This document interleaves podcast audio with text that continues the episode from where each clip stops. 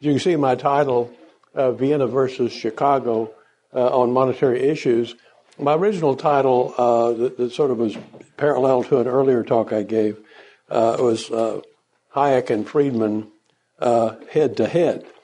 And it occurs to me that you've all seen another lecture earlier in the week called Friedman and Mises on Method by Roderick Long. I didn't hear that lecture myself, but uh, I heard it had sort of a philosophical bent to it. Is that right?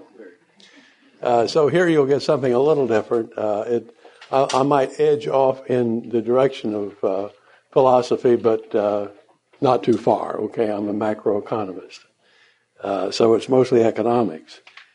Um, okay, Hayek and Friedman head to head, but it turns out that Keynes is in the mix too.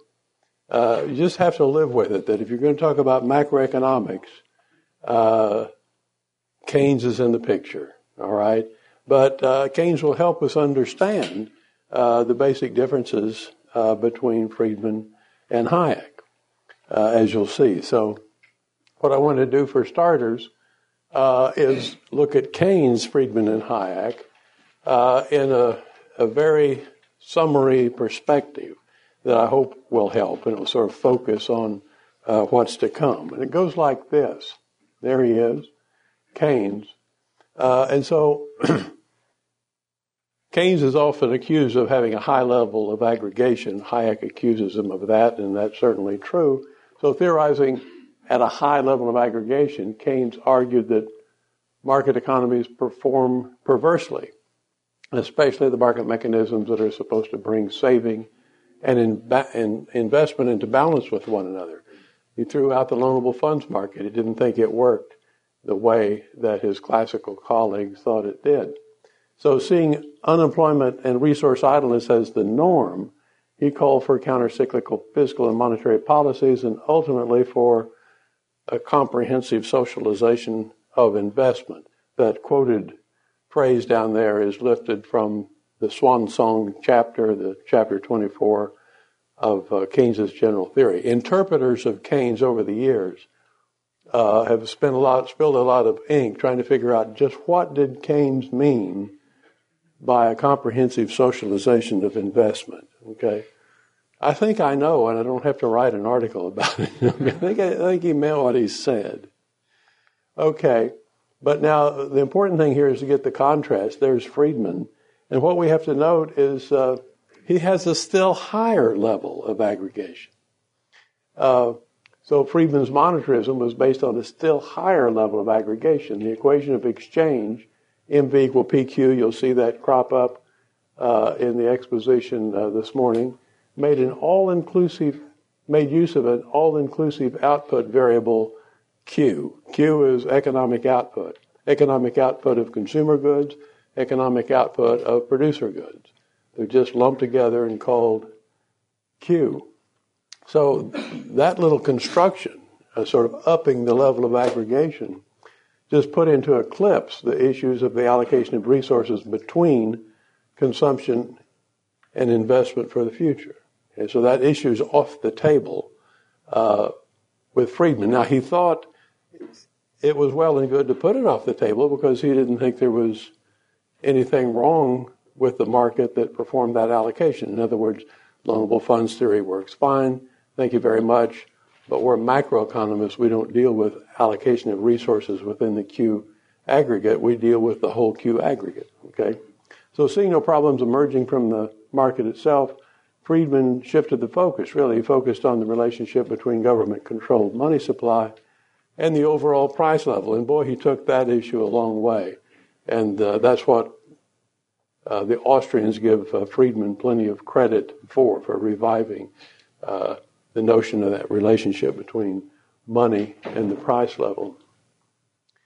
Uh, there's a the symbols in the equation of exchange. You can see what they are, we'll come back to that later. And so now, if we go to uh, Hayek, capital-based macroeconomics, you should have said or could have said Austrian macroeconomics, is distinguished by its propitious, propitious disaggregation. I'll make my Auburn sophomores look up the word propitious. means just well suited, sort of the right level, uh, which brings into view both the problem of intertemporal resource allocation and the potential for a market solution. The potential for a market solution. And that's why in my earlier lecture, I had part of it on sustainable growth and part on unsustainable, unsustainable growth. You get the potential for a market solution, but you don't necessarily get that solution if government's involved and is rigging interest rates. So F.A. Hayek showed that a coordination of saving and investment decisions could be achieved by market government governed uh, movements in the interest rate.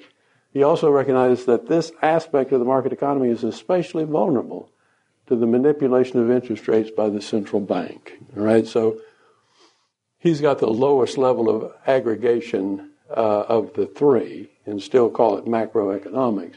But he's brought into view this critical relationship and shows how it can be uh, perverted by uh, policy. Okay, now I want to look at contrasting methods.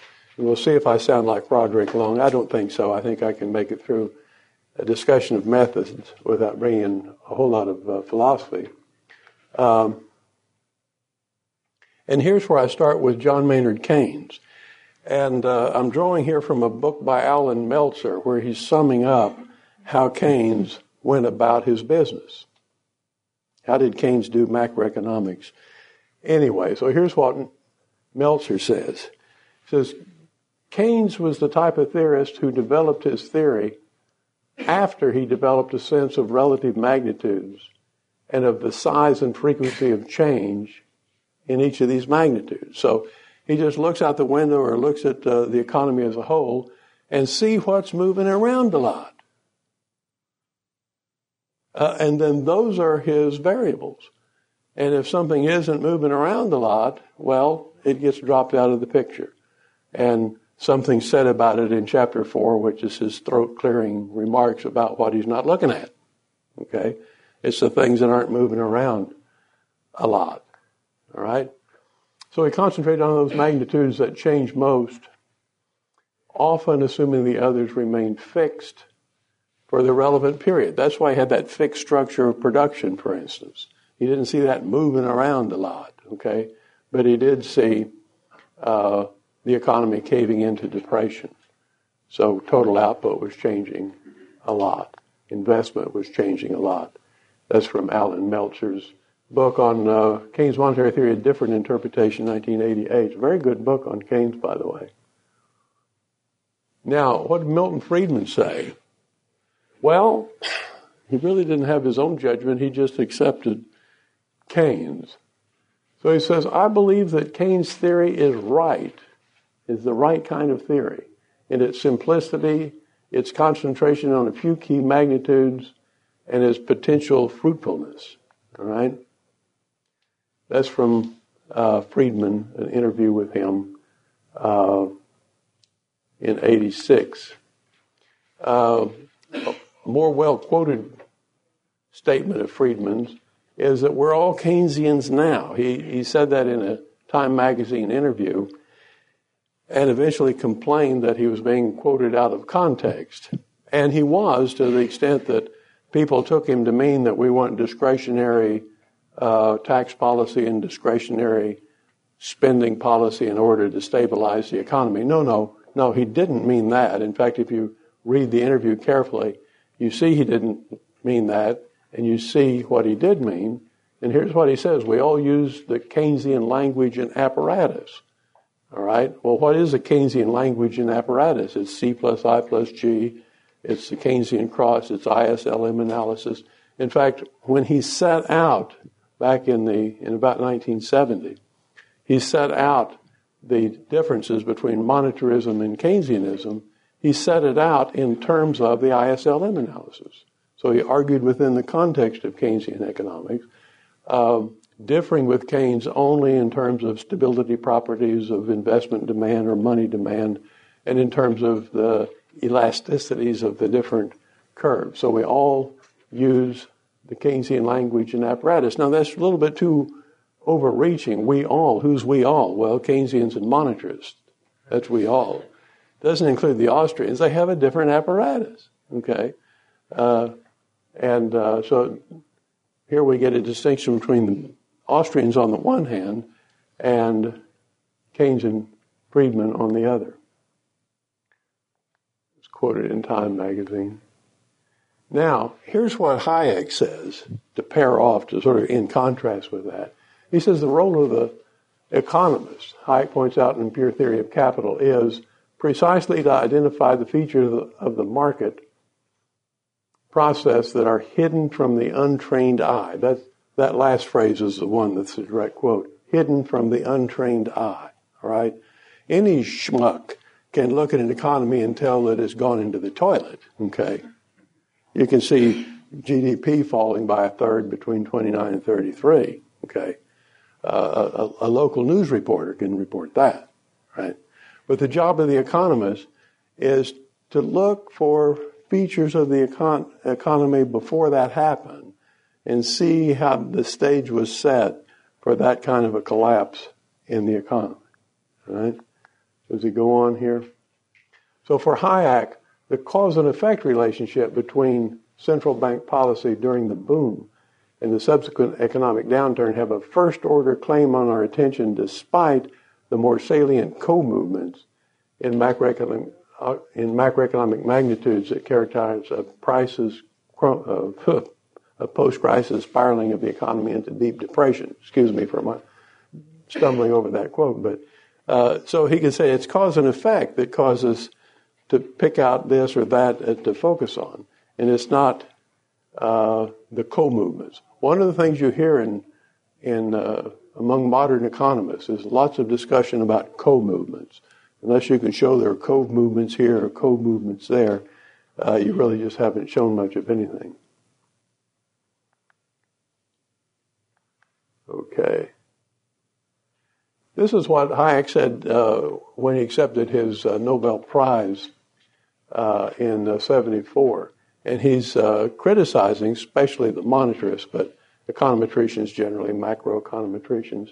There may well exist better scientific evidence, that is, empirically demonstrated regularities among key macroeconomic magnitudes, for a false theory which will be accepted because it is more scientific. He puts that in quotes because economist means scientific. By scientific, you've got data and you can put an equation, you can test it, and so on. More scientific than for a valid explanation, which is rejected because there's no significant quantitative evidence for it, at least not in the eyes of uh, the econometricians. So this this is another way of just reinforcing this difference between um, Friedman uh, and Hayek. Okay, now this is something I want to get across uh, in a way that you won't forget. We'll see if if it works. Uh, but typically, with any two theorists that are at issue with one another about the whole field, uh, they tend to be asking different questions. They have different focuses. They're not even raising the same questions, and, and of course, then not giving the same kinds of answers. Uh, and that's what we find with Friedman uh, and Hayek. Uh, and let's see how that works. Again, I'll bring Keynes into the picture. Keynes doesn't really have an economic explanation of why the crash occurs. He blames it on psychology. Right? So he attributes the downturn to psychological factors affecting the investment community. Okay? These are not psychological factors that compound a bad situation. These are psychological factors that end the good situation. Uh, that the investors becomes introspective and they and they see the economy as a house of cards and they get cold feet and they pull back and sure enough the economy crashes. Okay, so his main focus is really not on that. How long can you focus on that? His main focus is the dynamics of the subsequent spiraling downwards. That's where the Keynesian multiplier comes in, and on policies aimed at reversing the spiral's direction. That's where the stimulus packages come in. So that's sort of, you know, sophomore level, uh, basic Keynesian fiscal mon- or fiscal uh, spending and tax policy, and so on. Let's look at Friedman, and this is something that, that people seem not to be aware of until you just show them the evidence here. Friedman is dismissive of the whole issue of the cause of the downturn, referring to it as, and I've become sensitive to these adjectives, it's an ordinary, run of the mill, routine, garden variety recession. I don't think a macroeconomist should be talking in those terms. A macroeconomist should be explaining why you had a recession at all, uh, rather than simply call it garden variety, routine, ordinary, and so on. Okay, so to, to use those kinds of terms is to be dismissive of the issue. We don't need to explain it was just an ordinary recession. All right.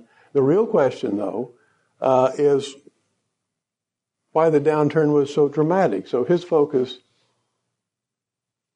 is on policy blunders, it turns out, uh, collapse of the money supply, that occurred on the heels of the downturn. It didn't, uh, uh and on the correlation between the decrease in the money supply and the fall in real GDP. So, see, we're back to Keynes. He looked at the things that changed the most. You had the money supply falling dramatically. You had GDP falling dramatically. Those are co-movements. And you can get the numbers and you can show that one's related to the other. Uh, and then you're scientific, and now you've explained depressions. Okay? But what you haven't explained is how did the boom turn into a bust in the first place? Which is what Hayek was interested in, of course. I'm uh, anticipating that. Friedrich Hayek focuses on the policy infected aspects of the boom. He's the one that's looking at the 20s, not the 30s and their implications of the boom's sustainability. Recovery from the subsequent bust takes time, but the particular dimensions of the depression, its length and depth, are to be explained largely in terms of the policy perversities in each of the particular cyclical episodes. Okay, it depends on what the government does to try to fix the problem. If they didn't do anything, uh, like in the case of the 1921 downturn, uh, you get recovery in 18 months or so. If they do a whole lot, like with Roosevelt or with Obama, you don't get recovery. okay, you get the economy staying, but you have to deal with Roosevelt and Obama to find out uh, why the depression is as bad uh, as it is. Okay, but here I, I'm, the main thing I want to show you is that Friedman and Hayek are focusing on different questions. Uh, I'll come back to that after I show you a little bit about Friedman's monetarism. And forgive me if you've already been through this in the classroom, but uh, we can set it up in a way that might help. MV equal PQs. That M's the money supply. V is its rate of circulation through the economy.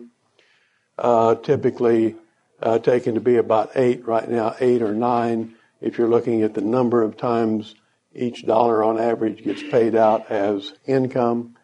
So the amount of money there is times the rate it gets paid out as income, that's total income, which gets spent one way or another on output, either investment goods or consumer goods, at some price level, call it P. Okay, so MV equal PQ, that's really an accounting identity. It's always true, uh, as Friedman clearly recognized.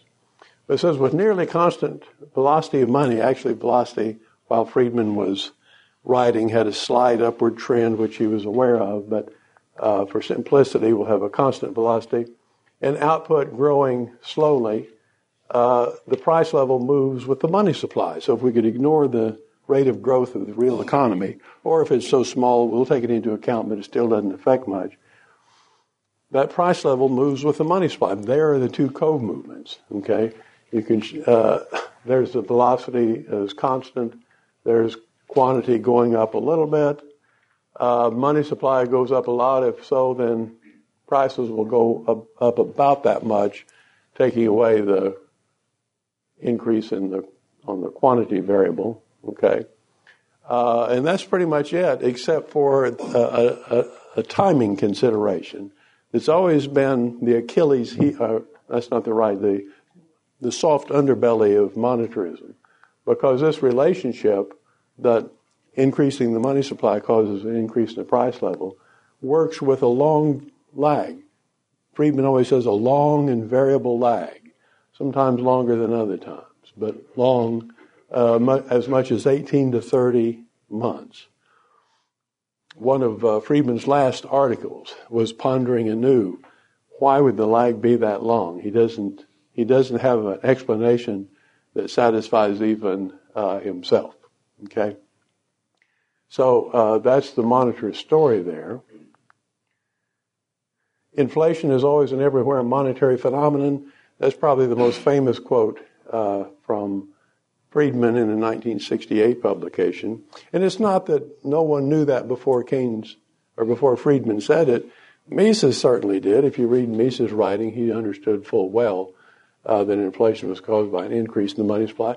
The equation of exchange is probably one of the oldest equations in all of economics. But what Friedman gets credit for is reviving it in the 1950s and beating Keynes over the head with it. Okay? Uh, and for that, we're grateful. so Friedman's monetary rule is increase the money supply at a slow and steady rate to achieve long-run price stability. So, okay, if you've got some growth in the economy, then increase the money supply about that rate and you have price stability as well. He took price stability just as a, the sign of macroeconomic health. And he says that's a, there's a long tradition of that judgment, but he doesn't actually defend it. In fact, when he gets theoretical about it, uh, when he writes the optimum quantity of money, uh, he has an expansion of the money supply that actually gives you a slight deflation. But uh, for practical purposes, uh, keep the price level constant. Uh, that's his monetary rule. He'll say uh, increase the money supply maybe 2%, 3%, maybe a little more if the velocity of money uh, changes in ways that would require that. And some monetarists think that that's not quite precise enough. Gee, we should be able to pin down how much to increase the money supply. And the suggestion I like comes from uh, Richard Timberlake uh, at University of Georgia because he wants to he wants that precision. So he says the money supply should be increased at 3.65 percent each year. Uh, except for leap years, it'd be 3.66. Okay, so if you want precision, there it is. Okay. But here now, this is my Austrian question, but what happens within the Q aggregate as a result of monetary injection? So you got your increase in money supply with an eye to keeping price levels stable, but the money supply comes through the loan market and it affects interest rates. You remember that story, there it is. Uh, if you increase the supply of money, drives a wedge between saving and investment, and even though it's only keeping the price level constant, it's not increasing it, you don't get price level inflation, uh, it causes problems. Uh, and in fact, that's the story of the 1920s. You got very little in the way of price level inflation, but you've got loose money in the sense of pumping money through credit markets, distorting interest rates, and triggering a boom that couldn't be uh, sustained. Friedman, though, declares the 1920s as the golden years of the Federal Reserve. In his monetary history, the chapter on the 1920s is the high tide of the Federal Reserve. Okay? The high tide. Uh, and in other places, he says golden years of the Federal Reserve. He ignores interest rates during the 20s because they didn't change much. Okay? They didn't change much. Uh, and so, that is, they didn't pass the Keynes criteria. So, Friedman is an econometrician. He's an empiricist. He's, he bows before the data. That's the way the Chicago economists like to explain their humility. You know, they're humble people. We bow, we bow before the data. Uh, and the data show that the interest rate didn't change during the 20s, so it didn't make it into their equations. And, and you've taken econometrics, you know how it works, some of you have. Uh, if, you, if you think that there's an independent variable that's important, and then notice that it doesn't change, it's not going to explain anything in your economy to the dependent variable. Isn't that right? Dependent variables function independent variables. Then you put in the data and that, that particular independent variable didn't change. Well, it's not going to explain any change in the dependent variable. So what do you do? You throw it out. You don't need it. And Keynes said, whoop. And Keynes said, you I'm glad I did not. Uh, Keynes said, you ought to throw it out. It doesn't change. We look at what changes first. So, and then I asked the burning question, uh, taking my cue from Hayek, but what if they should have changed? What if interest rates should have changed, but weren't allowed to? Okay. More about that uh, in just a, on the next slide. Also, is it true that it takes a big cause to explain a big effect? This is why Robert Lucas dismissed the Austrian theory. He says you, you really don't get big enough changes in the interest rate uh, to account for a horrendous depression, as if the change is supposed to explain the depth and the length of the Great Depression.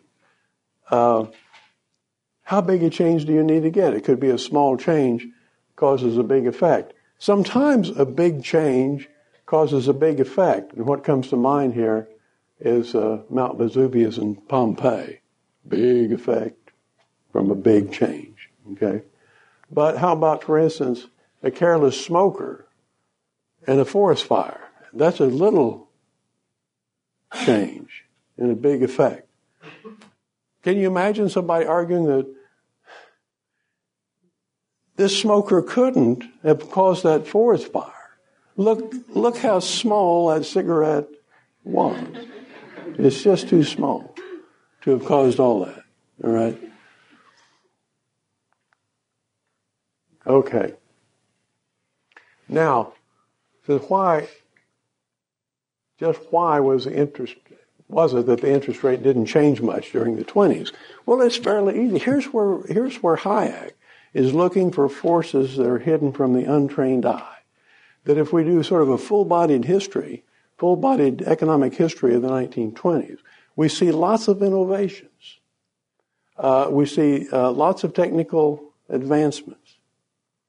Uh, and therefore, we see entrepreneurs increasing their demand for loanable funds to take advantage uh, of those opportunities. Um, Mises would call this the entrepreneurial component of the gross interest rate, right? Be a heavy demand for loanable funds.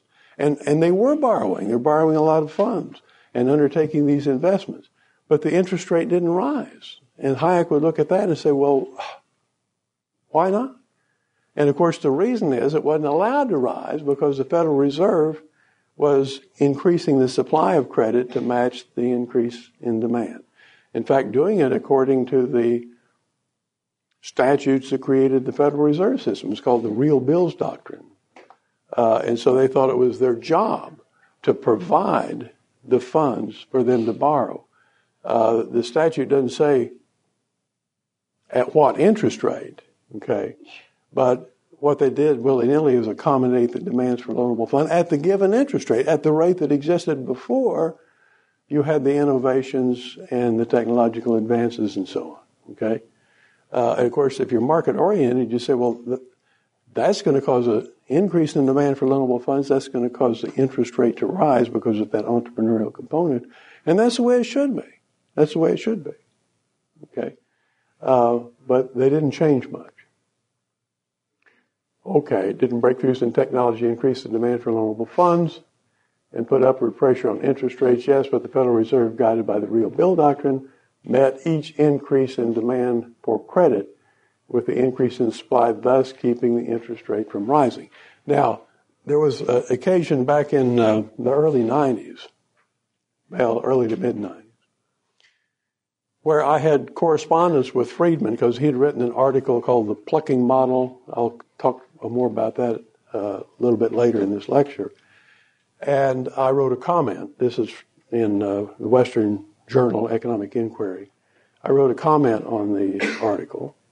And before, was, before my comment went to press, there was some exchange between Friedman and me to see if we had a meeting of the minds. Did, we, did each of us understand the other one? And one of the first letters that uh, Friedman sent me this was back when letters were sent, not just email. First letter had an attachment that was a plot of movements in the interest rate over the whole period of the 20s. And he considered this just, uh, you know, he'd won the argument because look, you're trying to explain this in terms of uh, the interest rate. The interest rate didn't change during the 20s. So much for that explanation. And the Austrians are just sort of out of play on that one as far as he's concerned. All right? And yet, if you adopt the Hayekian research agenda, look for forces hidden from the untrained eye, you see that they should have risen and didn't. And I ask a little question here, I think, or do I? Okay, so, so seeing no change in interest rates, Friedman dismissed interest rates as a potential independent variable in his econometric question. Uh, and this is the Austrian view. Seeing no change in the interest rate when they should have risen because of technological advances, Hayek was able to identify some critical market forces hidden from the un- untrained eye. The boom of the 20s was a little more boomy than it should have been. All right. And my query here, which view, Friedman's or Hayek, is more firmly anchored in empirical, that is, historical circumstances of the 1920s? The Chicago economists are always touting their empiricism, how they're anchored to reality, as if the Austrian school is sort of free floating out there, you know, above reality. Not so. It's just that the Austrians want to do a little more full bodied history uh, to pick out uh, these kinds of uh, arguments. Okay. Friedman's view of monetary contraction. Uh, and here, you know, when, when, I first introduced Friedman, it was all about inflation. Uh, macroeconomists are, are uh, a product of their times. That was inflation was the problem when Friedman began writing about uh, quantity theory of money. But if, in retrospect, if you apply it back to the Great Depression, then of course monetary con- contraction uh, is uh, an issue here. So a sharp monetary contraction puts downward pressure on P and Q. If prices are sticky downwards, or for some reason they don't fall, then Q will fall dramatically. Well, sure enough. And evidence shows, okay, so here's a bow before the data. Evidence shows that between October 1929 and March of 1933, decreasing M was the essential primary dominant cause of the decrease in Q. When I've heard uh, Friedman present this kind of stuff at the professional meetings, when he gets to this sort of bottom line, he, he talks like a teacher talks to students that have been kept in after school. okay, okay, you people should see that, you know, and he goes on that way. So uh, that's the empirics. But look at what he's doing.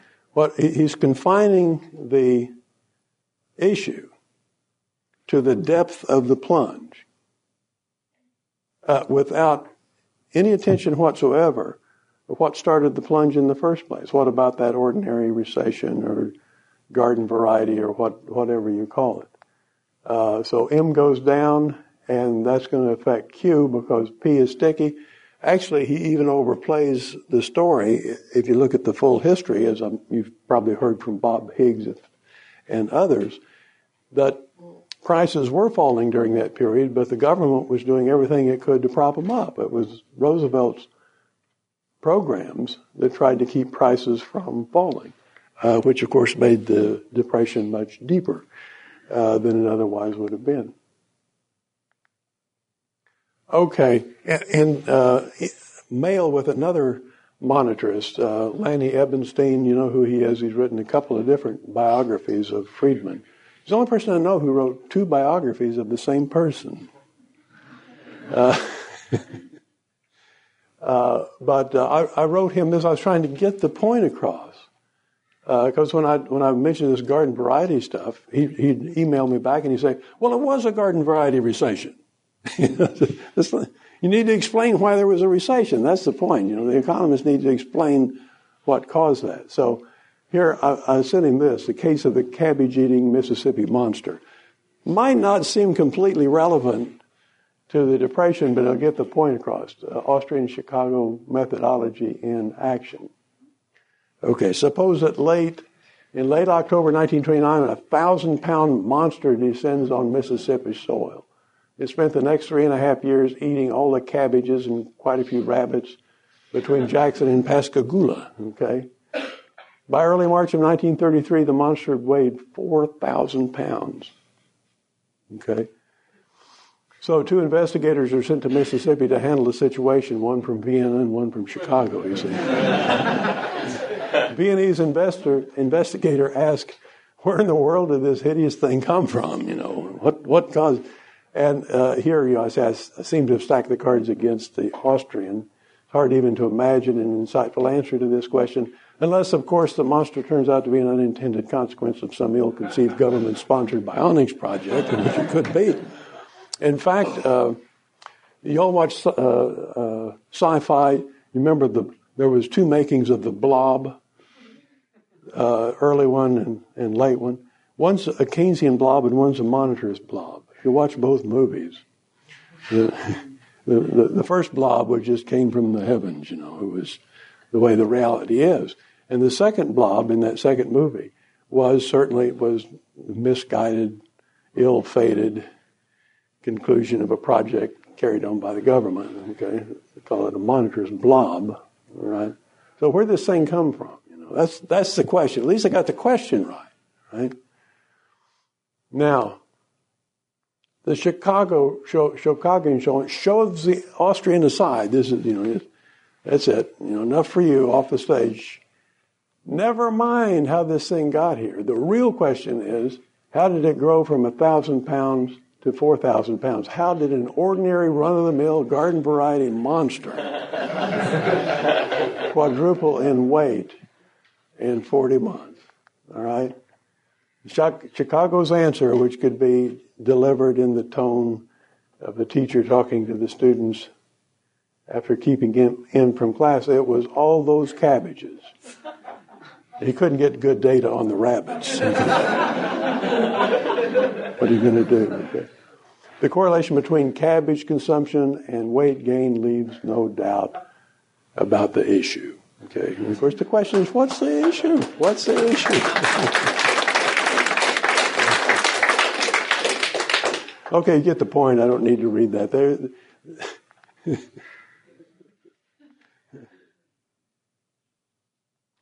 Now, uh, I'm going to spend a few minutes. I'm, I'm, getting behind here, so it might go pretty quickly on this one. Monetarist conclusions depend on a constant or near constant velocity of money.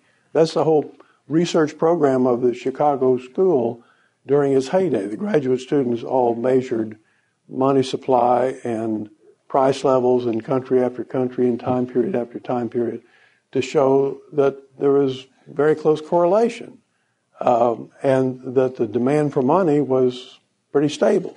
And the point of that, of course, is it means that the instability then came from the supply side uh, of the market for money, and that's the Federal Reserve. But to show that, you have to have a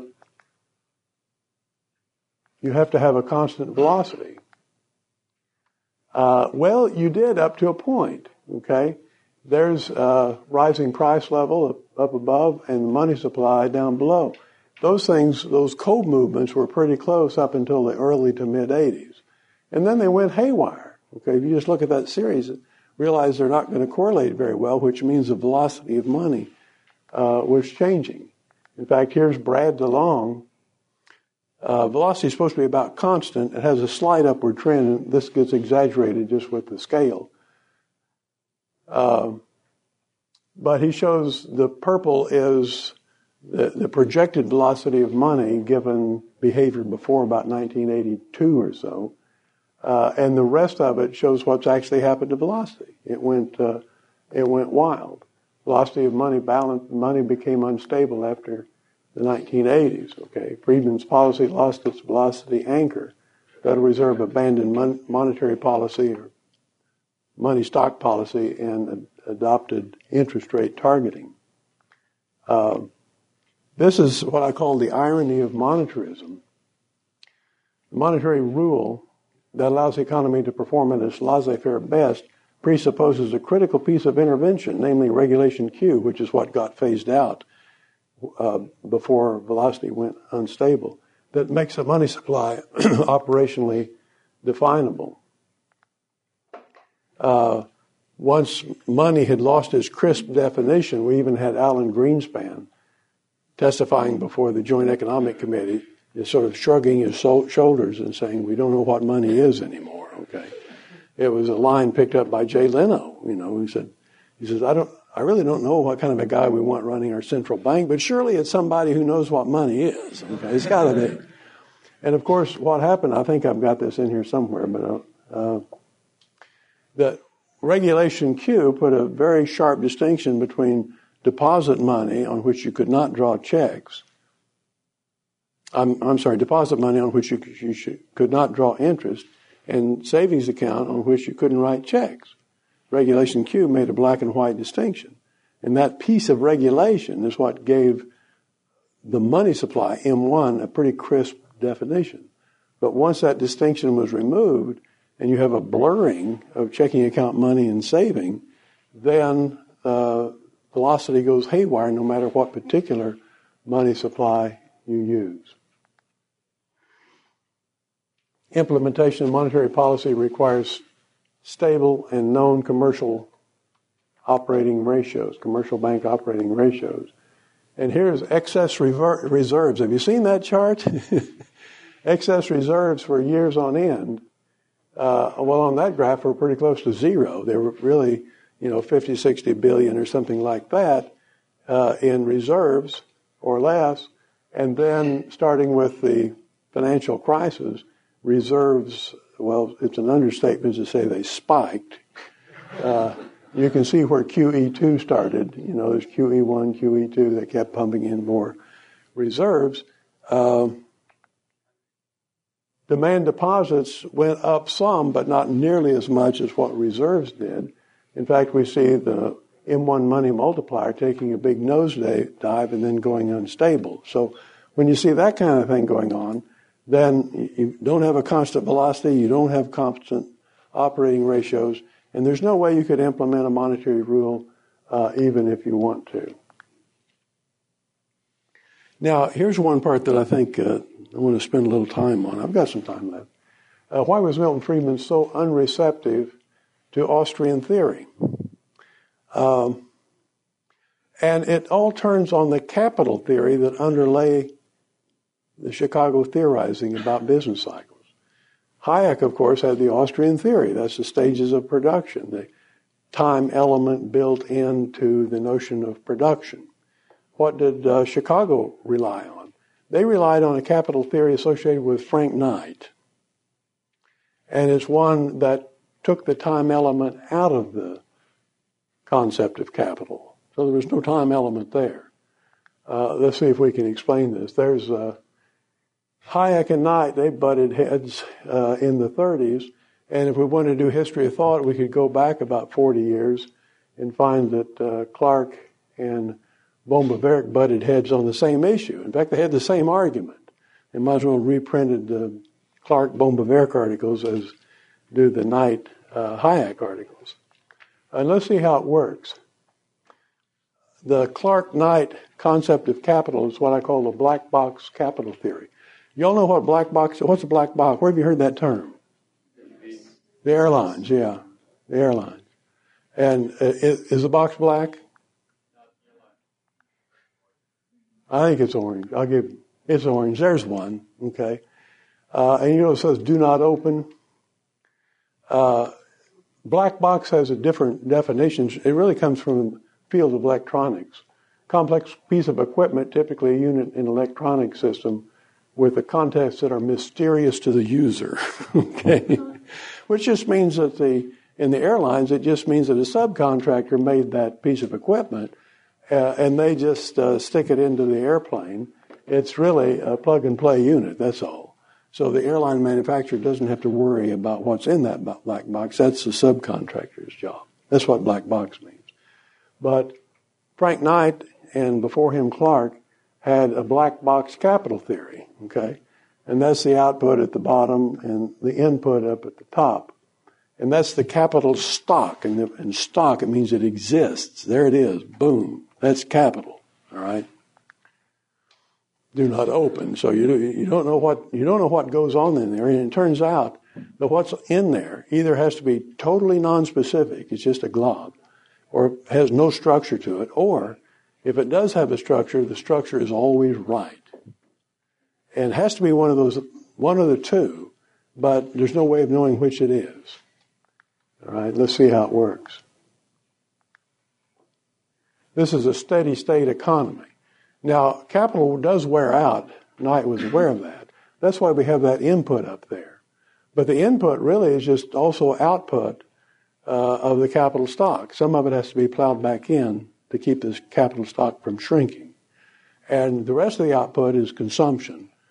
And that gets consumed, okay? That's all there is to it. And let's see if we can make it uh, work. There it is. There it is. It goes like that. So it's going uh, at a rate that keeps that capital stock from changing. Now, when you read uh, Knight's exposition, he takes that uh, maintenance of capital as part of the stock. In other words, by capital you mean the stock plus whatever it takes to maintain it as it is. So the way he would say it, the capital stock includes maintenance as a technical detail. All right? Uh, and because of that, uh, the capital stock is permanent. That was a big debate between Hayek and Knight. Knight said capital was permanent. Um, Hayek called it the mythology of capital, referring to Knight. Okay, and both Clark, maybe especially Clark, but Clark and Knight had little qualifiers that would sort of immunize them from any criticism. Uh, and for instance, they say capital stock is permanent uh, in a sense. Okay? And a few pages later, again, they reaffirm capitalism is permanent, as it were. Okay? Uh, or capitalism is permanent, so to speak. okay? And every time you see this, you know, okay, what he means is really not permanent. You know, you have to decide to maintain. And accordingly, the permanent capital stock yields a perpetual income. Okay, well, that follows, doesn't it?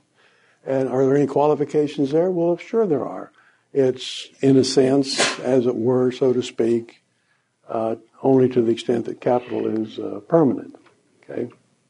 Now he goes a step further, and he says, uh, "This might be confusing if you call it capital stock and and consumption. You might be thinking of consumer goods, like a refrigerator or something like that." Uh, and what he really wants to do is boil it down to uh, a distinction based on dimensions. And so he says, really, it's sources that emit services. Okay? So sources is a stock and services is a flow. So there are no consumption goods. Any, any real consumption good would be one of the sources that yield a service.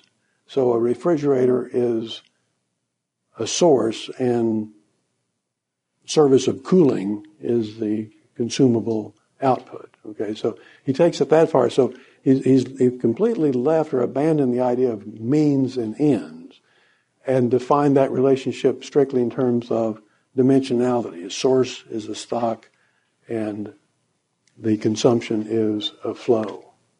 Right? So he says there's really only one factor of production, is capital in the broad sense of sources. Uh, so land, labor, and capital, that is the classical trilogy, uh, become all capital in the broad sense. And I put an asterisk on labor because it sounds like a flow. It sounds like people working. So you might have to say the labor force or the workforce. So you have capital, you have the workforce, you have land, that's the stock, and they contribute a flow. And as long as you see that stock flow relationship, well, heck with distinguishing between land, labor, and capital. It's all just capital. It's sources and services. And I, I emphasize this because I'll show you, I think I've got time, that when Friedman thinks about the business cycle and tries to understand the Hayekian view, he thinks in terms of, guess what, sources and services. A little further. You can have an expanding economy. This almost belies. See, now you, have got uh, more input, like so. All right? This almost belies the notions of technological detail, but Frank Knight would realize you could even have a contracting economy. How would that work? You'd probably get in trouble there.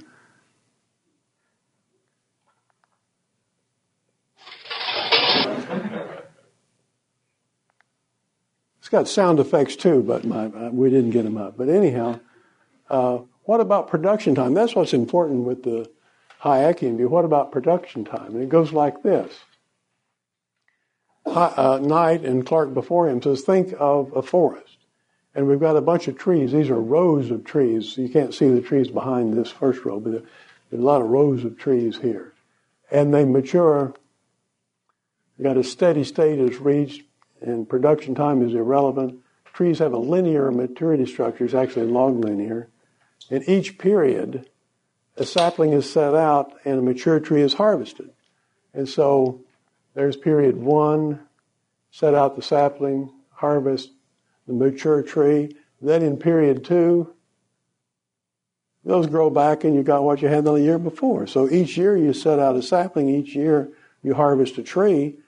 You, and, and here's what uh, Clark and Knight say.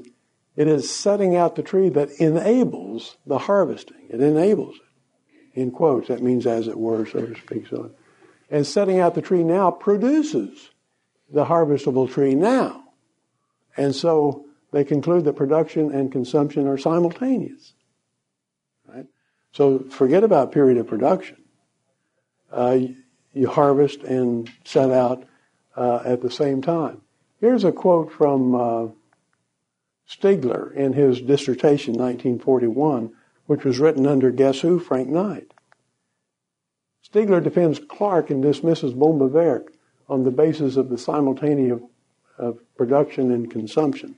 Look at this. He says, we can say that any one row of trees takes 50 years to mature. He's got a different parameter there. But since there is a constant output of timber forever, there's simply no point in saying it. All right? So he's hardcore Knightian. Uh, Friedman picked up this same thing, which is kind of an incongruity. I mean, Friedman was a very good price theorist, very good microeconomist. Why would he pick up something like this in capital theory? And I think the answer is that he didn't like Hayek's theory for whatever reason. I can show you some of the reasons.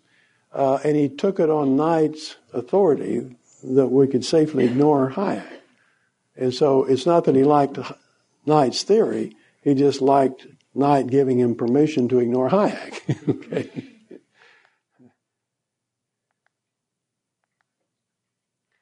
So maintenance is a technical detail versus maintenance is a matter of choice. Capital is permanent. No, capital is ever changing. Capital is the only factor. Capital is unique and heterogeneous. I could elaborate on that, but I want to go on to more different uh, points. Uh, production time is irrelevant, and production time is the key variable. The whole purpose of the Hayekian triangle is to bring production time in as an endogenous variable. It's all about sources and services. It's all about temporal capital structure. That's the contrast. And it's about steady state equilibrium, according to Clark Knight view. That's the only way that production consumption can be simultaneous. No, it's all about a dynamic market process, according to Hayek. So uh, we've got a huge contrast there. Does the interest rate play any role at all within the output aggregate for Friedman? And here is where I've got a couple of quotes that I've presented before and I've just left audiences cold. They don't understand it. But I think you will understand it now that you know about sources and services. All right? So the first part you could follow without that. Friedman is talking about what happens when there's an increase in the money supply. But he's talking about it starting from the point where the money is already in the hands of the people. All right? Well, gee, what about it coming in through loan markets? Doesn't that lower the interest rate? Well, he overlooks that. In fact, his model is the helicopter model where the money is dropped from the helicopter and gathered up by a bunch of people. And then he's interested in will this affect the interest rate? So here's what he says holders of cash will bid up the prices of assets. Uh, if the extra demand in initial is initially directed at a particular class of assets, say government securities or commercial paper or the like, the result will be to pull the prices of such, such assets out of line with other assets and thus widen the area into which extra cash spills. The increased demand will spread sooner or later, affecting equities, houses, durable producer goods, durable consumer goods, and so on, though not necessarily in that order. He's fending off Hayek. This effect can be described as operating on interest rates if a more cosmopolitan, and I wrote, yeah, Austrian, uh, interpretation of interest rates is adopted than the one uh, which refers to a small range of marketable securities. So uh, this, this is the kind of effect he sees. But then he's dismissive of it for this reason. And I, I put the uh, Clarkian model up there, and I'm, I'm tempted to have uh, the audience all read this in unison, but I won't. I won't. Okay. So, so listen what he said. This is Friedman. He says the key feature of this process during which interest rates are low is that it tends to raise the price of sources of both producer and consumer services relative to the price of the services themselves. It therefore encourages the production of such sources and at the same time, at the same time, it's all simultaneous, the direct acquisition of the services rather than of the source. Okay? But these reactions in their turn tend to raise the prices of services relative to the price of sources. that is to undo the initial effect of the interest rate. The final result may be a rise in the expenditure in all directions without any change in interest rates at all. Uh, interest rates and asset prices may simply be the conduct through which the effect of monetary change is transmitted to the expenditure without being altered at all. See, because you don't have, there's no time element there. So it's, so it's all, that all happens in a, in a flash and uh, it didn't have any real effect. Okay? So I, I find that uh, revealing, and I find it even revealing that he would try to exposit that in terms of service, sources and services. Okay? He's not talking about Hayek. Uh, one point I'll make before I show you the, the next screen is that uh, I was at a conference, I think it was 80, it was in the mid 86, I think, in which during a break, uh, Leland Yeager and I and Milton Friedman were discussing Dennis Robertson, who wrote some pretty turgid prose, and the discussion was how hard it was to understand what Robertson was trying to get across. And Friedman was talking about that, and then in, in mid sentence, he interrupted himself and he turned to me and pointing a finger at me, he'll say, I'll tell you another book that you can understand. He said, Hayek's Prices and Production. He says, I challenge you to read that book and tell me what's in it. Okay. So I took, I took him for his word. And the reason that he can't understand it is because he's steeped in the Frank Knight, John Bates Clark tradition in uh, capital theory. Now, another interesting point How does Friedman account for this lag between rising M and rising P? If you don't have any time in the picture, something's got to be going on to account for that. And now, now all of a sudden, he starts sounding like Hayek. Okay? So here's what he says. How do you account for this lag? He says, well, it may be that the monetary expansion induces someone within two or three months to contemplate building a factory, within four or five to draw up plans, within six or seven to get construction started. The actual construction may take another six months, and much of the effect on the income stream may come still later, insofar as initial goods used in construction are withdrawn from inventories and only subsequently lead to increased expenditures in supply. That's very Austrian. Okay, so in other words, he brings in the Austrian theory to explain the lag. And then once he's got the lag explained, there goes the Austrian theory, and he's back to Frank Knight and, and the monetarists. Uh, so if you, if you look at our macro model, uh, we've got that 18 month lag that during which you have the boom and then the descent back to the PPF, and then you have the Keynesian spiraling downwards. But of course, it's only the Austrians that kind of detail what's going on during the whole path uh, in terms of a means ends framework uh, and not in terms of uh, Clark Knight or in terms of Keynes. Okay, I think I'll end it there. Thank you.